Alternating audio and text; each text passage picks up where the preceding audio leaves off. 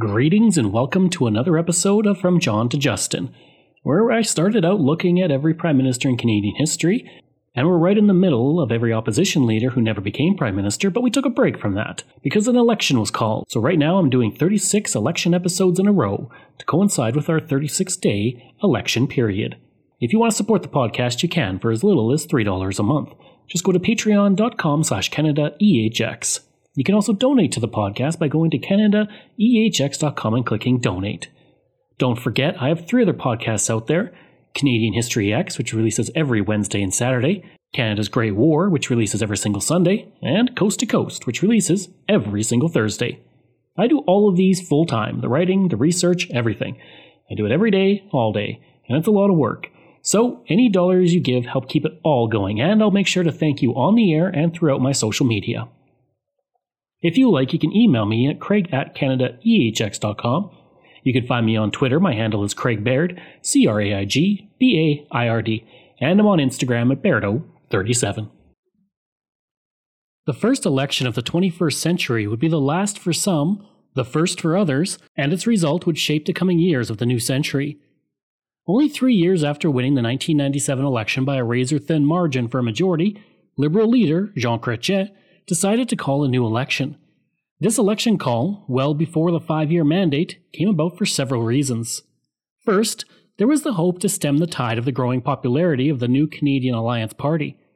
The Reform Party had been the official opposition after the 1997 election, and in the hope of connecting the East and West, Preston Manning proposed a merger of the Reform and some progressive Conservatives, including the party's only Ontario MP. This would result in the United Alternative in 1998, which became the Canadian Alliance Party soon after. Preston Manning was then out as leader, replaced by Stockwell Day on July 8, 2000. Second, there was a growing disconnect in the Liberal Party, and the party was splitting with those who supported Paul Martin, the federal finance minister, and Prime Minister Chrétien. Third, Pierre Elliott Trudeau had recently passed away from prostate cancer, and the election call would play on the nostalgia created by the death. At the same time, the Canadian economy was going strong, and there were few negative issues impacting the Liberals. Good evening. The brief political truce prompted by the death of Pierre Trudeau ended today in Parliament. MPs who'd been at the funeral in Montreal returned to the House of Commons, picked up where they left off last week, bantering over the prospect of a fall election. The Prime Minister did nothing to dampen the speculation. In fact, he gave a strong hint as to its possible timing. More now from our chief political correspondent, Jason Moscovitz. As of this morning, there were really only two logical election dates. A call on October the 15th for a vote on November the 20th, or one week later for November the 27th. Today, Prime Minister Chrétien ruled out the first one when he told the House of Commons MPs will still be at work on October the 17th. I will tell you that we'll be sitting on the 17th of October.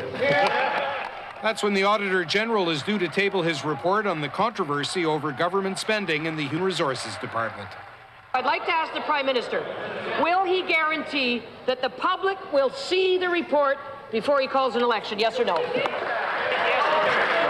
course, she's been in the House. She does not know when the Prime Minister said that we will be sitting. It's here. I won't be sitting on her lap. I will be here. So while there will be no election on November the 20th, the Prime Minister would not rule out one week later on the 27th. You know, I'm looking at the situation on a daily basis, and we'll see. Opposition members wonder if waiting another week is simply the Liberals trying to put a little more distance between an election and the death of Pierre Trudeau. For the record, they are all saying they don't believe the Liberals would try to exploit the outpouring of affection for Trudeau in an election campaign. I don't think anyone would uh, uh, want to be accused of trying to uh, uh, profit politically from the uh, respect that was shown for the late minister. But you do know the Liberals. You haven't dealt with them. And I know the Canadian public, and I think that uh, they would find that to be uh, quite, uh, quite unacceptable. That question doesn't interest me very much. I think the issue is whether the Liberals are fit to govern, prepared to govern. I think if Mr. Chrétien encourages people to vote for parties or individuals that are courageous and have convictions and believe in things, I don't think that's opportunistic. Jean Chrétien has promised his campaign will center liberal values. So it's hard to imagine that Pierre Trudeau would not become an intrinsic part of the liberal drive for re-election. Jason Moscovitz, CBC News, Ottawa. Just prior to the election, the party was polling at 50%, 12 points higher than the next closest party. When the election was called, the Liberals were doing well in the polls thanks to the ending of the federal deficit, creating new environmental regulations, and increasing spending on social programs that had begun in 1998 when the surplus was achieved. Payouts for health and education to the provinces also increased from 15.5 billion to 18.3 billion. In the week prior to the election call, the Liberals went on a $2.25 billion spending spree, according to the Canadian Taxpayer Federation. Calculated at spending $223,060 a minute, money went to infrastructure agreements in Ontario and Quebec, 500 million to help Toronto's bid for the 2008 Olympics and develop its waterfront and money for the East Coast shipbuilders and western farmers. By the time the election campaign reached November 2nd, the Liberals had promised 6.6 billion in spending. The Liberals would focus most of their campaign on attacking the Canadian alliance, while focusing on winning every seat in Ontario, more seats in Quebec, and making inroads in Atlantic Canada, since the West belonged to primarily the Canadian alliance. The lack of focus on the West would be seen in the fact that Chrétien spent only nine days in the West, including only two stops in Alberta. Chrétien would state at the start of the campaign, quote, This election offers two very different visions of Canada, two crystal clear alternatives. The nature of that choice is clear, and the fight time to choose is now. On the Canadian Alliance side of things, the hope of the party was the media friendly image of Stockwell Day, who was the new leader, and they were hoping that would appeal to Ontario voters. The platform document would feature pictures of Day jogging, lacing up skates, and other activities, giving him the image of a younger man compared to the image of Chrétien, who was 66 years old at the time. Even press tags issued to the media had Day's image on them. One Alliance Party member would state, quote, It looked like a vanity campaign that was all about image and little substance. End quote. This image was seen in the infamous press conference in which Day arrived at a press conference on the shores of Lake Okanagan on a jet ski. The incident was mocked in Parliament, with Joe Clark stating that the Canadian Alliance should rename itself as the Costume Party. The party would campaign on cutting taxes, ending the federal gun registration program, and a focus on family values. One criticism levied at the party's platform was the introduction of a two tier healthcare program, as well as threatening of protections for gay rights and abortion rights. Alexa McDonough, the leader of the NDP, would attack the abortion rights issue by stating, quote, I think it's reprehensible. I think it's cowardly. I think it shows that he has absolutely no understanding of the issues of reproductive choice, of what it means to say that a woman should have the right to control her own bodies. The party, like the Reform Party before it, would also have issues with statements by some candidates. Betty Granger would abandon her run for Parliament in Winnipeg after she made statements about an Asian invasion. Another individual, Kevin Nightingale, was an Alliance candidate in Toronto, and he described on TV his homosexual political opponent as a deviant. There would be other moments of stumbling for the campaign and Day.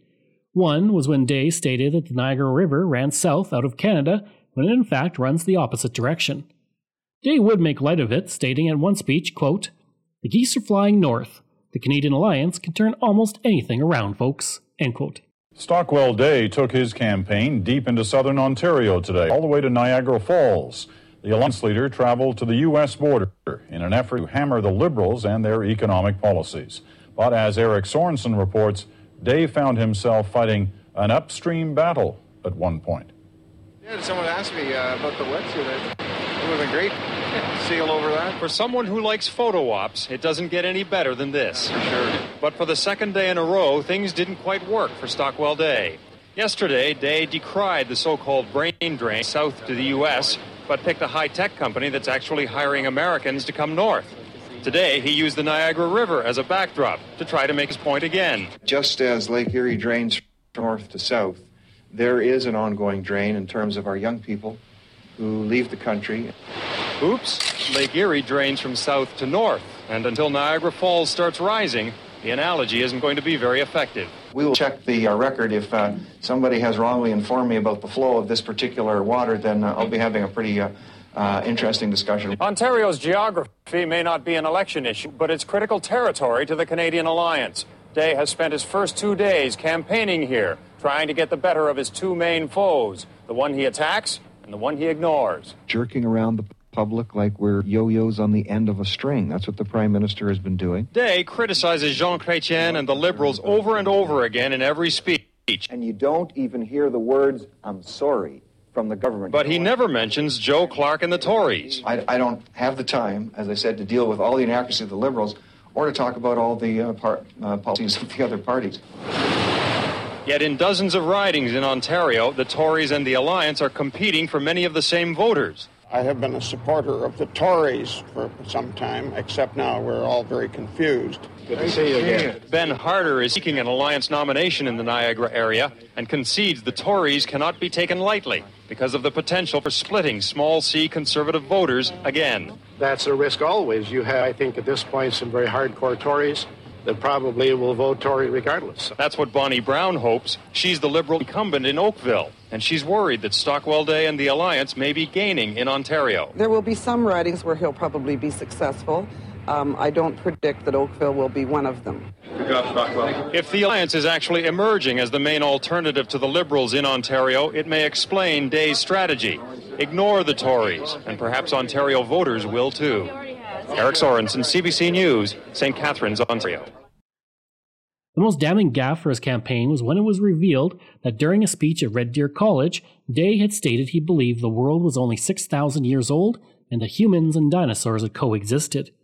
And while most considered religion out of bounds in an election campaign, Ontario Premier David Peterson would question his intelligence over the matter. This would hurt Day in several Ontario ridings, and he was widely mocked in the media. Warren Kinsella, a Liberal Party member, would state that Day thought The Flintstones was a documentary. Day would shoot back over the matter, stating, quote, There is scientific support for both creationism and evolution. I don't think I should have to debate the interpretation of Genesis any more than I would expect Jean Chrétien or Joe Clark to debate Catholic teaching on transubstantiation or, or the Immaculate Conception. All of us in public life have to be judged by what we believe, what we do, how we perform. When you choose to go into public life, it is full immersion, and you have to accept the consequences of that. End quote. Day would also use Ordinary Day by Great Big Sea at a campaign rally without permission, and the band would demand he stop using the song for campaign purposes. At one point on the campaign trail, an activist splashed two liters of chocolate milk on Day from the front of the stage during a speech to protest what he saw as homophobic comments by Day, as well as an anti immigrant and anti poor agenda. Mary Walsh of This Hour Has 22 Minutes would later offer Day chocolate milk, stating, quote, All they had was homo, and I knew you wouldn't like that. End quote. In one incident at Carleton University, student protesters disrupted Day's speech to the point where he had to slip out a back door with a bodyguard and get into another car to escape the throng of protesters. The Alliance would also put forward direct democracy proposals during the campaign, this would require a referendum on any proposal if 3% of Canadians signed a petition, which was about 350,000 people. This would be satirized by Rick Mercer on This Hour Has 22 Minutes when he proposed a petition for a referendum that demanded Day change his first name to Doris. As we all know, Canada is a land of many different types of people. However, as Canadians, I think there's one thing we can all agree on, and that's this. That Stockwell Day has lots of good ideas. I think his best idea is his proposed referendum legislation. Basically, if any group of Canadians presents a petition with 350,000 names on it, or 3% of the electorate, and the alliance forms the government, they will hold a referendum. Now, sure, critics point out that this type of legislation will tear the country apart, that it will drive the government into bankruptcy as we face referendum after referendum. Well, while this may be true, it doesn't change this simple fact that if Stockwell does it, we here at 22 Minutes would enjoy it. So, in preparation for an alliance majority government, we are asking our viewers to take part in an exercise in democracy. We are asking you to sign a petition that you will find at 22minutes.com. There are 1 million Canadians watching right now. All we need is 350,000 signatures. If we make it, the 22 minute referendum will become a reality. Now, the petition simply states we demand that the Government of Canada force Stockwell Day to change his first name to Doris. Now, anytime there's a national referendum, yes, It costs about $150 million. But I think I speak for all taxpayers when I say it's worth every penny. So please, log on now or tomorrow at work, especially if work for the government. And let's help force Stockwell Day to change his name to Doris Day. Why, you may ask? Because it'll be fun. The petition received 370,000 signatures before long, reaching the required threshold. Before long, there was over 1 million signatures. By November 3rd, polls showed that the alliance was beginning to close in on the Liberals, polling at 29%, while the Liberals had 42%. The Bloc Quebecois went into the election hoping to win over the previous supporters of the Progressive Conservatives. Unfortunately, the party was at a low point in popularity due to the provincial Parti Quebecois decision to merge communities around Quebec City into one community.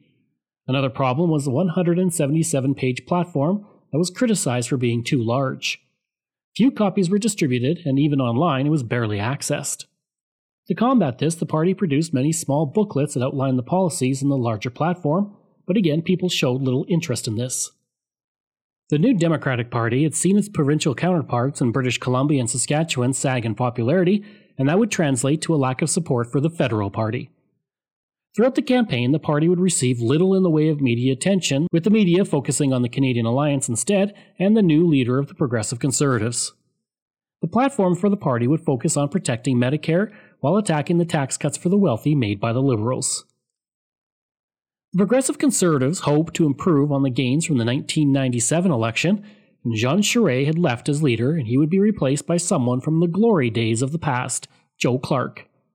Clark, who led the party to an election win in 1979, would become the leader of the party again in 1998. The party would launch several negative ads, including one called Chrétien's 101 Greatest Lies. Overall, though, the party attacked Day for the most part, but a lack of funds prevented the progressive conservatives from really making inroads nationally. The party also attacked the Clarity Act, which had been passed in March of 2000, which would make it much more difficult for any province to leave Canada preventing a situation that nearly happened with the Quebec referendum in 1995. I used to live in Calgary, and I was living in Calgary around the time of this election, and I actually came across Joe Clark twice. Once when he was going to a campaign event at the Calgary Public Library, and once while we were standing on the corner waiting to cross the street, and he just happened to be standing next to me. Even with his name recognition, though, Clark sometimes did not get a great reception in his own riding, which was Calgary Central. During an all candidates debate, dozens in the audience yelled out, Joe Who, mocking the phrase used against him from the 1970s, and Joe Has Been. At one point, he would yell, quote, You can't shout me down, end quote. After the event, he would shrug it off, stating, quote, I've been in rowdier crowds, end quote. While unemployment and the economy had been the major issues for Canadians for decades, in 2000, healthcare would become the most important issue for Canadians in the campaign. At the French debate, many were surprised at Day's awkward French as well. Previously, the Canadian Alliance had touted Day's fluency in French, which did not seem to be the case. The news would state that Clark won the debate, while Day was Mr. Invisible. During the English language debate, Day would come out with a handcrafted sign that read No two tier health care to counter claims that the party would bring in the proposal if elected. Party strategists had tried to convince Day not to take out the sign, stating it violated debate rules. Clark, a seasoned veteran of politics, would state that Day was, quote, trying out for the position of game show host, end quote. Earlier, Day was upbeat, clearly believing he was the winner of last night's debate. Anybody watch TV last night? Anybody? Uh... Day's convinced he dealt a blow to Jean Chrétien, and he hopes he's convinced Canadians once and for all his party doesn't support two-tier medicine in Canada. No two-tiered health care. I even tried to hold it up last night for him. We think he's getting the message. And I'll say it again. Day's flair for the dramatic and his willingness to flout the rules of the debate ensured a memorable moment. Day held up a sign, then walked directly towards the Prime Minister to ask him to back off allegations the alliance supports two-tier health care. Answer the question. To make sure Answer the question, sir. Thirteen times, Day implored Chrétien to Answer answer, the question. It didn't help Day's cause that the other leaders are also telling Canadians the alliance would move the country towards two-tier health care. Two tier is here. that allowed the Reform Party uh, to come forward with its proposal for two-tier health system. As for seeking an unfair advantage in the debate, Day says that was no prop he used. It was just part of his notes. I respected the rules, and uh, I, I showed my notes to the Prime Minister at one point because uh, he obviously doesn't seem to get the picture that people want truth in this campaign. Even with the sign, many felt that Day did rebound from the French debate the previous night. By November 16th, over a week before the election, the polls had the Liberals cruising to a third majority with a 20 point lead over the Alliance. But Chrétien would suffer a gaffe days before the election while in New Brunswick. He would state, quote, I like to do politics with people from the East. Joe Clark and Stockwell Day are from Alberta. They are a different type. End quote. As the crowd laughed, Chrétien would state he was joking, then pause and say he was serious. In the West, it caused an uproar, and the Liberals would poll at 39% soon after. Chrétien would be forced to apologize days later. The campaign had been more negative than usual, with each party attacking other parties heavily. This would cause the impact of 20% of voters being undecided on who to vote for. Conrad Winn, the president of the polling company, would state, quote, This has been a textbook campaign. Negative campaigning has succeeded in alienating the electorate. End quote. The campaign was described as one of the meanest and slimiest in recent memory.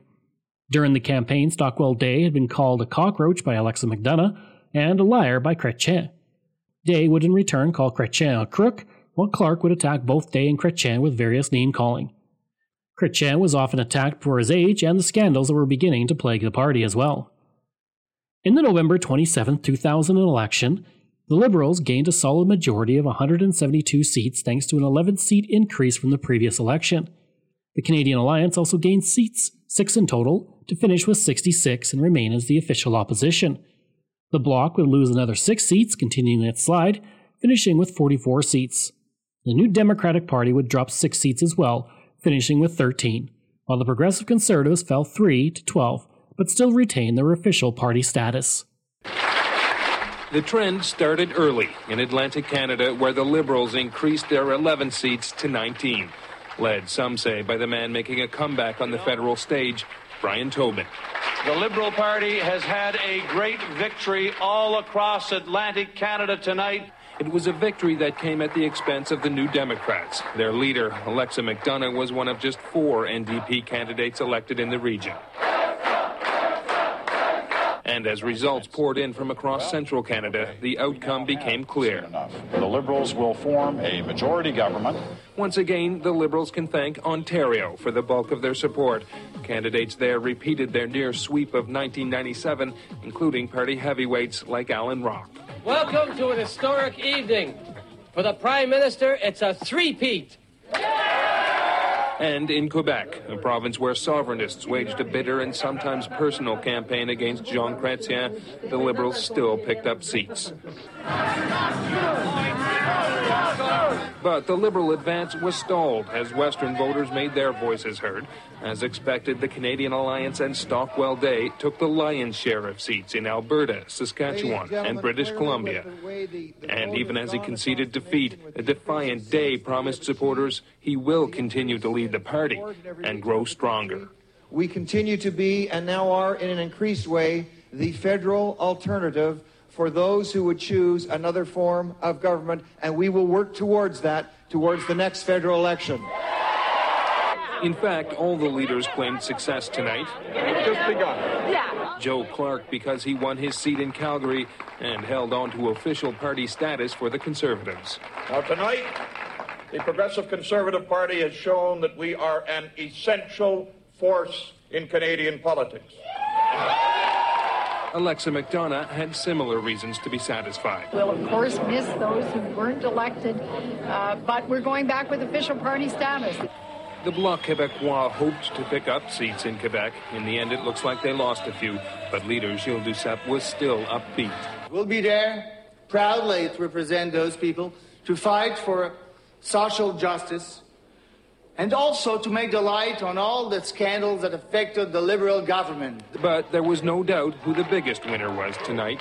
Tonight, the people of Canada are renewed their confidence in our program, in our team, and in my leadership.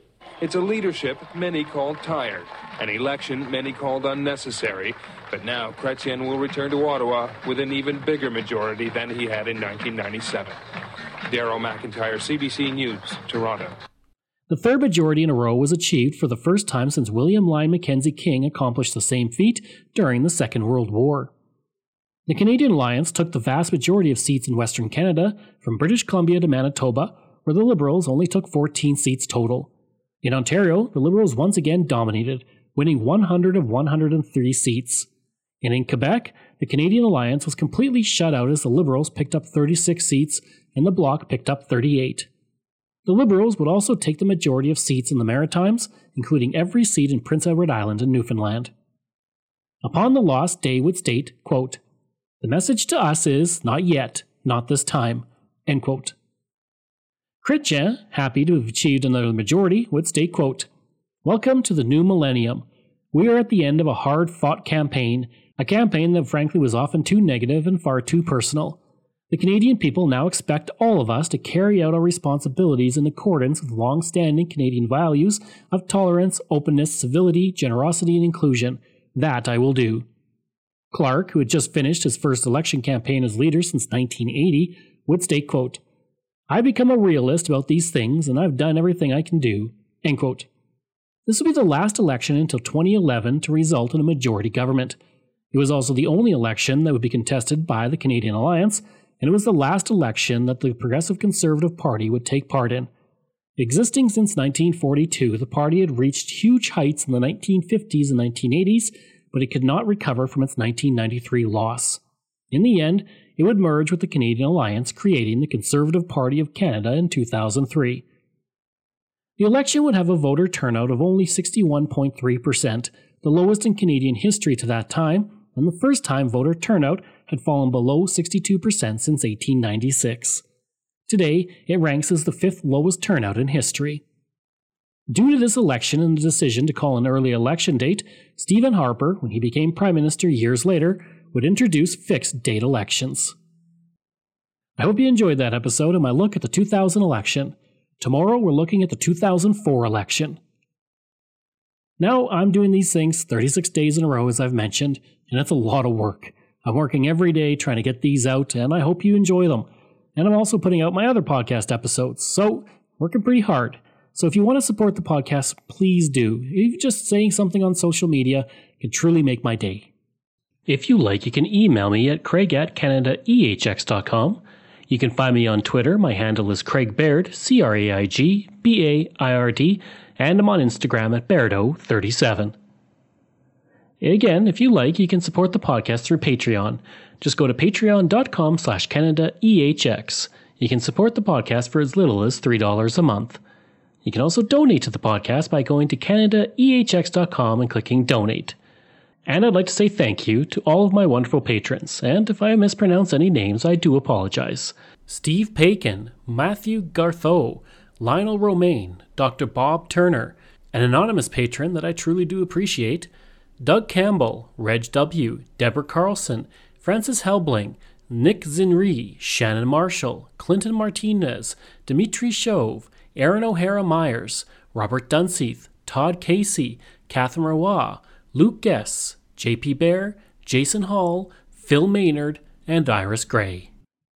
Information from Canadian Encyclopedia, iPolitics, Wikipedia, Maclean's, Dynasties and Interludes, and the Ottawa Citizen. Thanks. We'll see you again next time.